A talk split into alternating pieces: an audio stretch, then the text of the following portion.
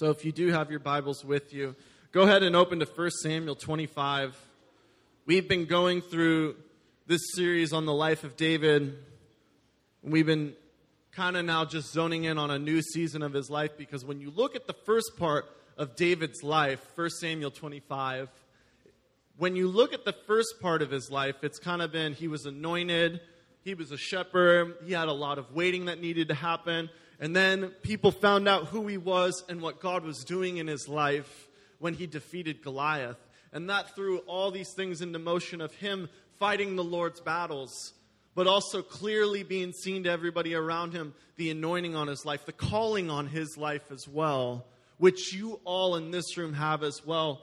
Scholars think that David was about twelve years old when he was anointed king of Israel, which you could probably imagine, you know, thanks, like kind of just that nervousness of I'm a little young to be given a calling and a purpose like that. But the truth about God is that he gives us purpose and calling at the youngest of ages, at times when we don't think that we even deserve it. God has more in store for us than we think. And you see that in his story, but then you see a wicked king who is currently the king of Israel, which is why David didn't become king automatically, begin to grow jealous, begin to harbor bitterness and envy. And because he wasn't pursuing the Lord, he began to be destructive in his own life, but also the people around him. You begin to see him persecute David all the way into exile. And if you guys remember last week, if you were here, we talked about this story where Saul took an entire army to try and run down and kill David. And Saul, the tables actually turned, and David had Saul in his hands to take him down and take the throne. But instead of executing his own judgment on him, he decided to entrust the Lord with the situation. And he stood up to him and said, I have you in my hands, but I'm giving you to the Lord. And yet he remained in exile. And I think that's something to even note as well, because not everything was fixed right away. And oftentimes we find ourselves in situations where we're called to trust God, but that doesn't necessarily mean everything is going to be fixed in that moment. Sometimes that can be really discouraging. It can be really hard on your faith. So if you're feeling like that this morning, I think you can relate to David in this story as well. We get to chapter twenty-five, which follows this story where he shows, and I mean the best way to describe it is an epic amount of grace that he shows on Saul. And the thing that I love about a story like this in chapter twenty-five is that the Bible doesn't edit. It doesn't portray a certain image of David. It just includes who he is, just messed up and all, just warts and all, his his his strengths, but also his weaknesses, which you'll see in this story. So if you'll follow along with me, it says this in verse one. Now Samuel died, and all Israel assembled and mourned for him. And they buried him at his home in Ramah. Then David moved on into the desert of Paran. Samuel was the prophet over Israel that had anointed David at the time. He was one of the last people who was able to say, David is anointed king.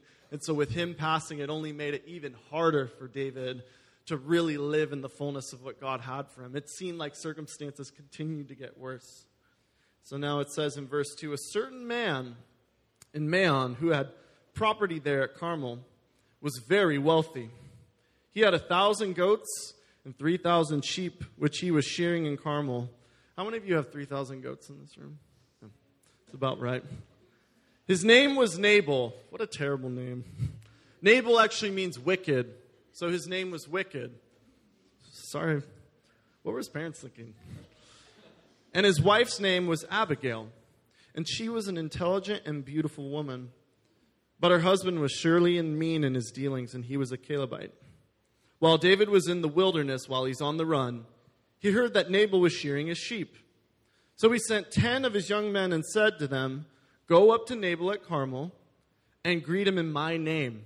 Say to him, long life to you, good health to you and your household, and good health to all that is yours. Now I hear that it is sheep shearing time. When your shepherds were with us, we did not mistreat them. And the whole time they were at Carmel, nothing of theirs was missing. Ask your own servants, and they will tell you. Therefore, be favorable towards my men, since we are coming at a festive time. Please give your servants and your son David whatever you can find for them. When David's men arrived, they gave Nabal this message in David's name. Then they waited. Just so you know what is happening in this story. They're in the wilderness, and they run into this very, very wealthy man. And sheep shearing was the time when that they would shave all the sheep and they would use their wool and they would sell it and make a lot of money. So it was a pretty festive time. It was payday for all of them. And so in that time, David says, this is a festive time. We have in the past looked out over your shepherds, because what would happen is shepherds would be out with their flocks, and then people, these parties that are kind of like pirates would be the best, land pirates would be the best way to describe it, would come and steal sheep and things like that. And so David, in his kindness, sent soldiers to protect them. And so he came to Nabal and said, hey, you know how kind we've been to you guys. You know our hearts. We're in dire need right now. We're on the run from a wicked king. And so whatever you have, can you please supply us with? Verse ten, Nabal answered David's servants, who is this David, and who is this son of Jesse?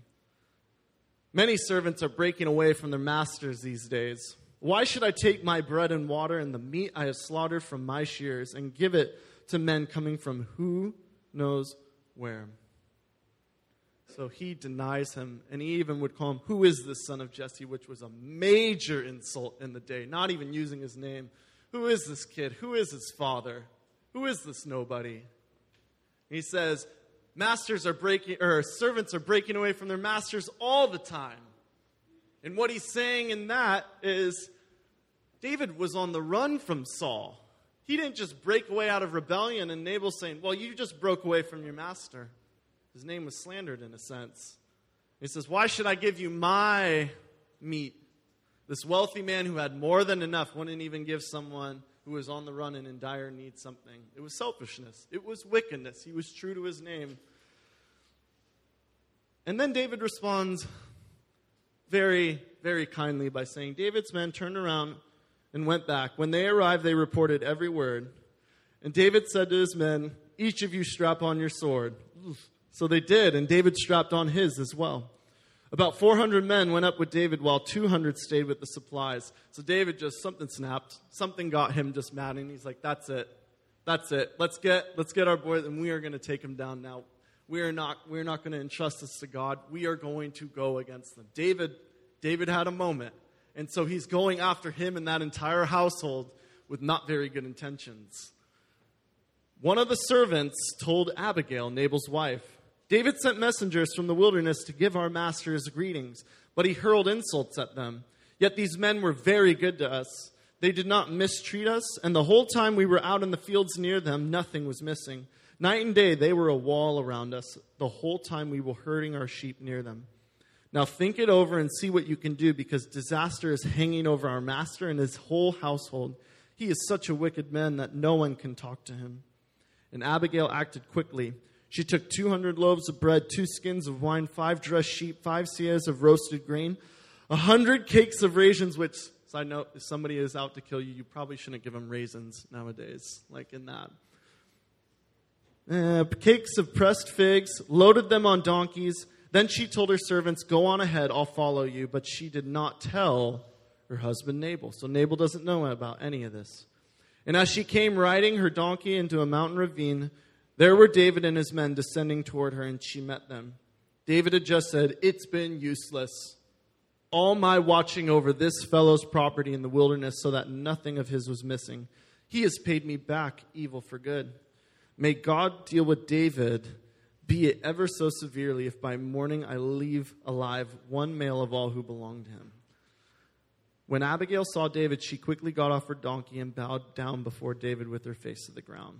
And I want you guys to take note of this next scripture right here. She fell at his feet and said, pardon your servant, my lord, and let me speak to you. Hear what your servant has to say. Please pay no attention, my lord, to that wicked man Nabal. He is just like his name. His name means fool, and folly goes with them. And as for me, your servant, I did not see the men my Lord sent. And now, my Lord, as surely as the Lord your God lives and as you live, since the Lord has kept you from bloodshed and from avenging yourself with your own hands, may your enemies, who are all, um, who, all who are intent on harming my Lord, be like Nabal. And let this gift, talking about all the raisins and things like that, which your servant has brought to my Lord, be given to the men who follow you. Please forgive your servant's presumption. The Lord your God will certainly make a lasting dynasty for my Lord, because you fight the Lord's battles, and no wrongdoing will be found in you as long as you live, even though someone is pursuing you to take your life," referring to Saul. "The life of my Lord will be bound securely in the bundle of the living by the Lord our God. But the lives of your enemies he will hurl away as from the pocket of a sling." That's a reference to Goliath. Because in the same way that David used a sling to defeat Goliath, she's saying, God will do that again and again for you. "When the Lord has fu- fulfilled for my Lord every good thing he has promised concerning him and has appointed him ruler over Israel, my Lord will not have on his conscience the staggering burden of needless bloodshed or of having avenged himself. And when the Lord your God has brought my Lord success, remember your servant." And so she says, if you do this, this is going to weigh on you. If you go that far, if you murder, that's going to be something you're going to carry with the rest of your life. It's going to break you.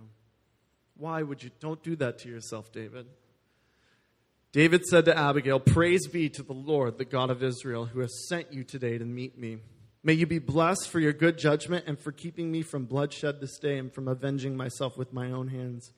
Otherwise, as surely as the Lord, the God of Israel, lives, who has kept me from harming you, if you had not come quickly to meet me, not one male belonging to Nabal would have been left alive by daybreak." Then David accepted from her hand what she had brought him and said, "Go home in peace. I have heard your words and granted your request." And we're going to stop right there. Can we say amen to God's word together? Last week was a story about loving your enemies. We talked a lot about that in this, in this situation where there's destructive people in our lives. And what do you do about that? And this week, it's the same thing. It's a similar story, but it's a little bit different. It's kind of a random story that the Bible has, but it's powerful in this. Because when you look at a story like this, you could look at it in a way of Nabal was an evil man, and that David shouldn't do anything because God will justify him, and he did. And it can be easy to just leave it at that, but there's way more to the story than just that. Because when you look at this, you see a woman named Abigail. Abigail is very important in this story, and Abigail is actually a picture of Christ in our own lives. Throughout the story of David, you see David being like Christ, a foreshadow for Christ. But in this moment, Abigail is a foreshadow of Christ in this way. You see, David's humanity was shown in this moment. He had, he had lost his patience. He had snapped. He says, "I'm going to murder every man in that house as revenge over an insult." You know, a week a week ago, you know, "David, you spared the life of a wicked king who wanted to kill you. And now all of a sudden, someone just hurls a little insult at you and you're like, shing. You're dead, man. I'm over this. I'm over people getting against me." And yet, the story is about how God protected David through a specific person and how she acted on behalf of the Lord. Because without Abigail in this story, David would have committed a terrible act. He would have committed a heinous crime. The truth is that we all need an Abigail in our lives. Maybe there is an Abigail in this room and you're like, yeah, we do need an Abigail in our lives. But this is what I mean. Let me ask you guys a question. If you were about to commit something ungodly in your life, I want you to all close your eyes for a second. Could you imagine yourself, you're in a moment like David and you're about to commit something in your life that you know is ungodly, but maybe hate, anger, frustration is leading you to say, no, I have to do this. Who in your life would stop you? Who is the person that would come into your life and say, you need to stop? Who is the Abigail in this? You guys can go ahead and open your eyes. Most of us don't have that in our lives, but we need to have that in our lives. Because part of being a, in God's kingdom is having people in our lives who are going to be honest, that are going to pull us back when we start to drift away. Because oftentimes the person who can't tell when we're drifting away is us, because we're so lost in our emotions, we're so lost in our hate and our frustration and anger that we need other people in our lives to be able to speak in us. We were not meant to be alone. God said that, and he means that, and it's seen in this story as well. See, in John one seventeen, it talks about Jesus. It's right at the beginning of the gospel, and it talks about this. It says, grace and truth came through Jesus Christ. And that's an important note because it's grace and truth. It's not just grace, and it's not just truth, but it's grace and truth. What I mean is this. I need two volunteers. Humberto? Come on, one more. You can come up. What's your name? What's your name? Bella. Can we give it up for Bella and Humberto? Go ahead and stand on the stage right here.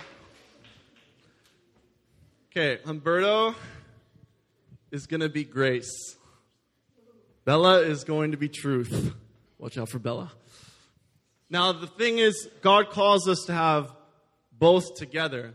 Even Jesus himself is both grace and truth wrapped up into one another. You can't have one without the other, and this is why. So Humberto, just by himself, with only grace, only grace by itself is this just, life is good.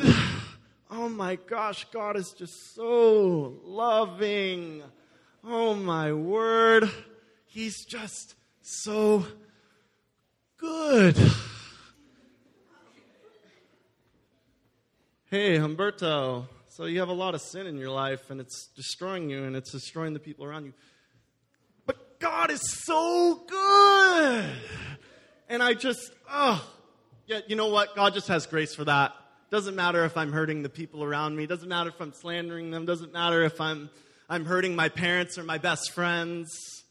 Doesn't matter if I'm going against truth. I'm just, everything is just so good, and I'm so happy. But you're destroying yourself, and you're destroying the people around you. Now let's let's turn our attention over to Bella. Bella is all truth. Bella is up in your grill, okay? Bella is in your face saying, you can't do that. Stop that. Are you crazy? You're a moron. You... You can't say that. I'm sorry.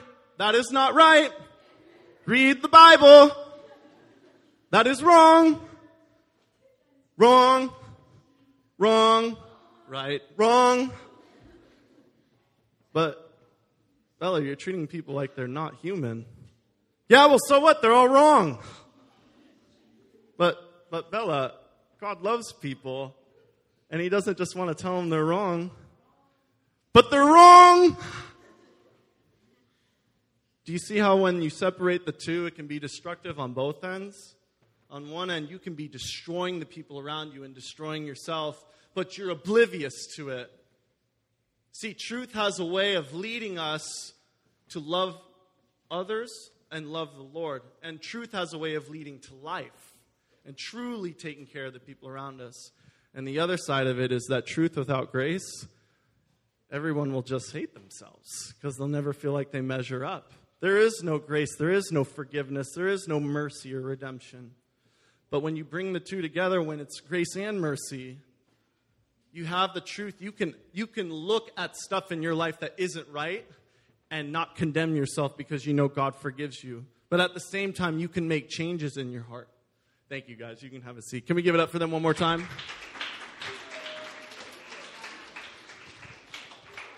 See, in this story, what you see is David, a woman like Abigail, coming up and telling David, do you know what you're about to do? You know what you're about to do? You're about to murder a bunch of people. Do you see how that could be wrong? She can, she, she's honest with him. That was a dangerous thing to do. That was a courageous thing to do. You see, truth...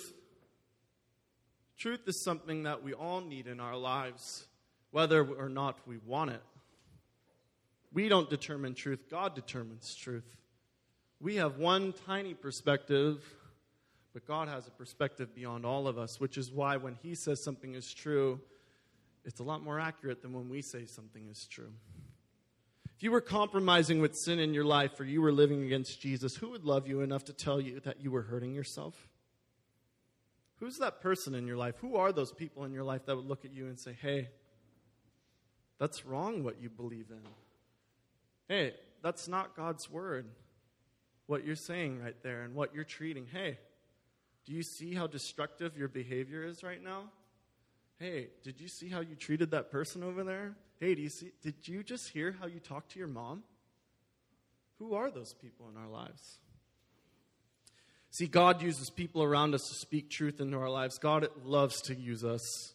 He loves us, but he loves to use us. God gives us love, but he also gives us purpose. And one of those purposes is speaking on his behalf. We are called to speak the truth,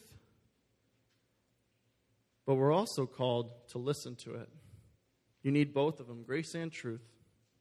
Abigail's an example of many people in our life that speak truth into our life, maybe that we're not really letting in because we don't want to hear them. Maybe you have parents in your life that are speaking a lot of truth over you, and you think they're just a joy kill right now. Maybe you have leaders. Maybe you have friends in this room that you're not listening to because you just don't want to hear it. You don't want anybody telling you you're wrong. I want to look at two aspects for the rest of this morning. I want to look at Abigail speaking, but also David listening. Because when Abigail spoke, there's something important to note about this. She was honest and she spoke truth, but but do you notice this in the story? And this is a this is a major characteristic of speaking truth over other people. Abigail spoke for David's own good, not her own.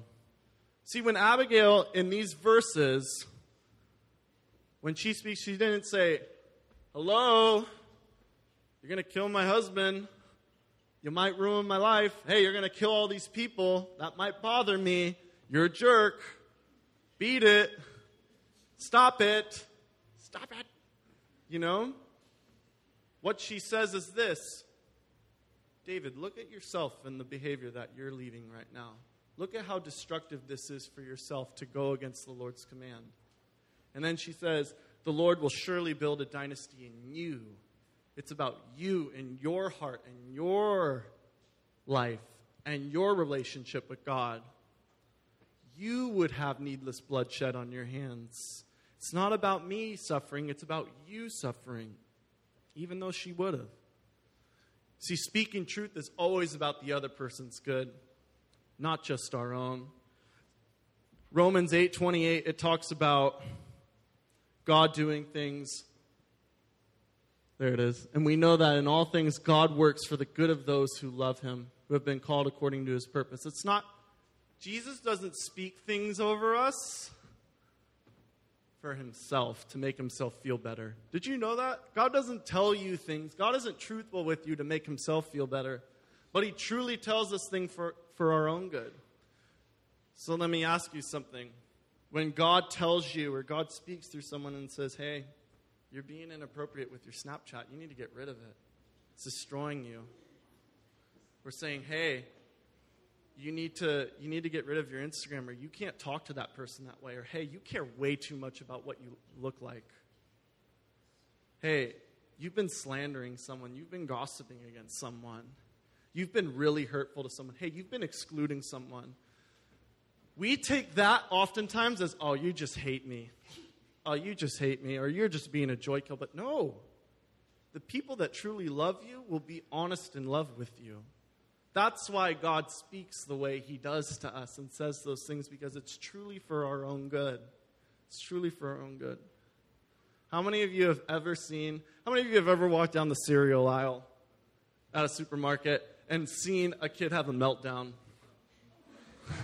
How many, I believe it. For me, it was it was always driving by. For me, growing up, for me, it was always driving by McDonald's because I loved McDonald's when I was little. And so, oh, God forgive me, I would go, beep, beep, McDonald's, to my mom to let her know. And then she'd say no, and I'd cry all the way home when I was little. Oh, God bless my mom. But think about this. A kid is brought through the cereal aisle or something happens, just like my story. It's unhealthy food. It's sugary. It's not good for you. And so they want, you know, the Lucky Charms or the Cinnamon Toast Crunch, which are essential to a healthy diet. And yet, when they say no, that's when the tantrum starts, because it's like, what are you doing?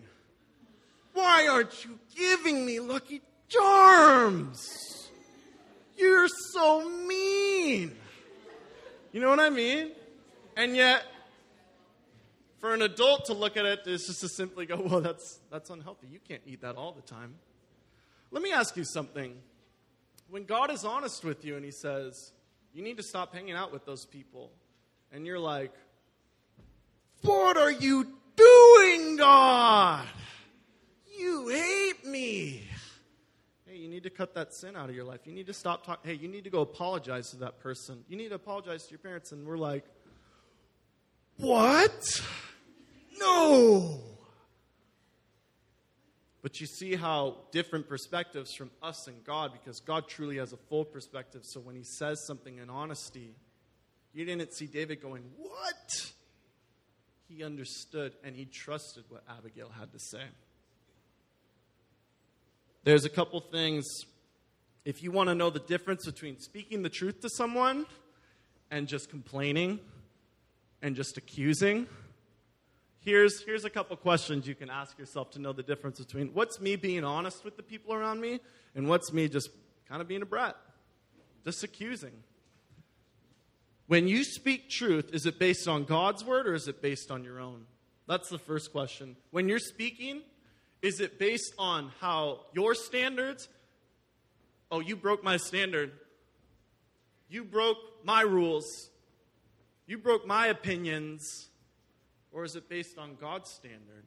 Hey, you broke God's word. Abigail didn't come and say, hey, you violated my opinion. She said, you're breaking God's word. You're breaking God's word in front of you. Is it based on how God feels? Or is it based on how you feel? Oftentimes when you're, if you're being honest with someone and you just go, well, that's just how I feel. That probably is more you than it is something truly honest from the heart because, yes, and that's not to say it doesn't hurt you. That's the whole reason for talking about them in honest. But the real issue is that they're breaking God's command. So what's happening is that, what's the real issue in your heart? Is it that they're, they're breaking God's heart or they're breaking your heart? Because they can do both. But it's about God's heart and speaking on behalf of God. You're hurting God. You're going to have bloodshed. You're going to murder. You're going to break one of his commandments, David. And the last one, which is pretty much the cornerstone of it. Does it lead to life or does it lead to more brokenness? See, if you come at someone with honesty and it's just making them feel bad about themselves to make yourself feel better, that's you accusing. But if it's truly honesty that leads to them being bettered, like in this story with Abigail, say, hey, don't do that. It's truly going to lead to life, and it's going to be much appreciated. And honestly, respect, you will be more respected as a friend for willing to risk that friendship. There have been times in ministry I absolutely despise to do, but it's absolutely necessary, where I've had to ask leaders to leave because they've gotten unhealthy. They've gotten unhealthy, and it's become a point where they've become destructive. And there are times when I ask them to leave, and they, in the moment, maybe didn't understand it. But when they got out of it and they were able to get healthy, they would come back and say, hey, thank you so much for making that decision I couldn't make for myself. You really do care about my, me. You don't care about me as a leader, but me personally. There have been times where people have been like, whatever, whatever. But here's the thing about friendship, guys. Friendship is risking the friendship for the sake of the other person. You have to be willing to risk your friendships by being honest and love with one another. You can never, you can never tell how someone's going to receive something, but you can completely control in your own heart how you're going to give something. See, speaking truth is courageous, but doing nothing or accusing is cowardly and timid. See, when you step up to the plate and say, I'm going to be honest and love with someone, that's courage right there, guys. That's truly courage of God. Because when you're timid, you won't say anything. When you're cowardly, you won't say anything. But truth is courageous. Abigail was courageous. And you are all courageous. And you are going to have plenty of opportunities in your life. Heck, you probably have opportunities right now to be able to speak the truth about certain things that have happened in your friendships. God wants to work amongst your friendships just as much as he wants to work through you directly.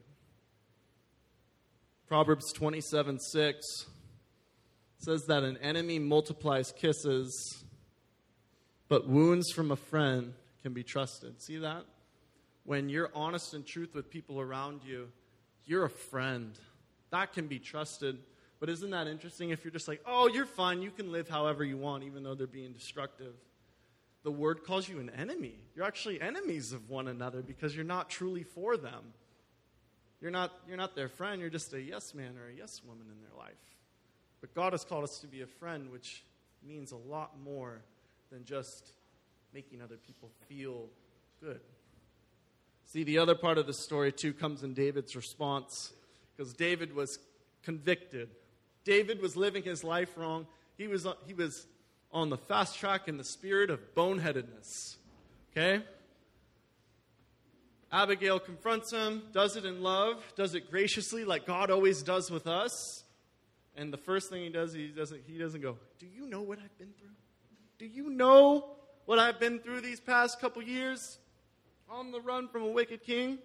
What does he do? Praise be to the God, the Lord of Israel, who has sent you today to meet me. He realizes that truth wasn't from Abigail personally. He realizes that that was from God. Oh, and he says, thank you, God, because I was going straight off the cliff, but you stopped me. And he recognizes that, and he humbled himself. See, that's a heart of humility, even when he's wrong. And it's not if we're wrong or if we're heading toward a cliff. It's when. Because there are going to be times when we're going to be doing things completely the wrong direction from God. And we're going to have to listen. We're going to have to repent. We're going to have to change our hearts. And that's something to note in this. You'll never see God work in your own heart unless you're willing to say sorry or willing to humble yourself. Because if you're never willing to say sorry or even own that you're going off a cliff, it's going to be really hard for God to redeem or turn you back the other direction if you're not willing to admit it. See, there's confessing and there's humbling yourself, but then there's also repenting and changing. Could you imagine in this story if David went to Abigail and was like, thank you so much for telling me that. Well, let's keep going over to the house. And then they went and destroyed him. See, that's confessing, but not repenting. Repentance is a change in your heart. It means turning the other direction. David was, was off to murder those men. And yet in that moment, he confessed and said, that was wrong of me. But then he also did this. He said, I am going to change. I'm going to honor that. And I'm not going to lay a hand on them at all. See, there was this actual change of heart that happened in that moment. And confessing and repenting go together the same way grace and truth do. Because if you only confess but you never repent, that's as good as doing nothing. That just means you know your sin. If you just confess, that doesn't mean anything changes in your heart.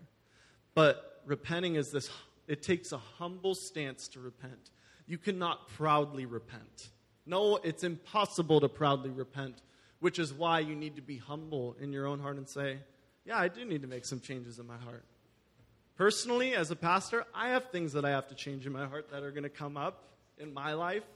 And I'm going to have to humbly admit that I'm not following God maybe in a certain way, just in the same way that you guys do. We all do together. That's what makes us family in the Lord. Proverbs twenty-eight thirteen says this. It says, he who conceals his sin will never prosper. But look at this. But the one who confesses, can we say this together? Confesses and renounces, then finds mercy. Confess it. Then finds mercy. Amen. Confesses and renounces. You need both together. I confess my sin, and now I'm going to make a change on it. That's the situation we find ourselves in. The last point I just want to make before we close, if Israel, you want to come back up,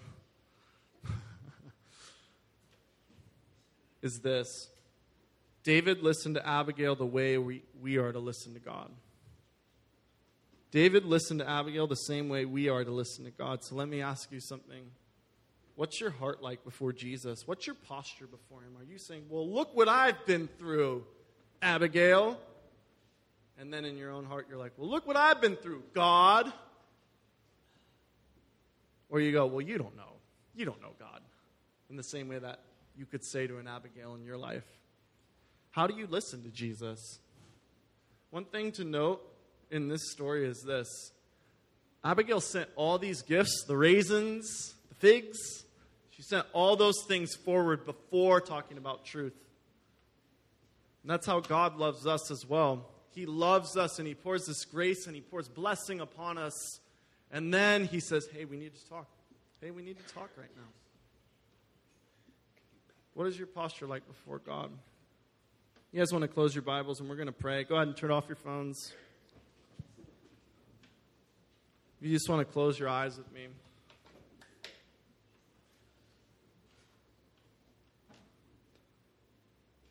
You know, this morning, there's a message. There are two messages for all of us to respond to. One of them comes with our own heart of speaking truth to others, but more importantly, how do you receive truth?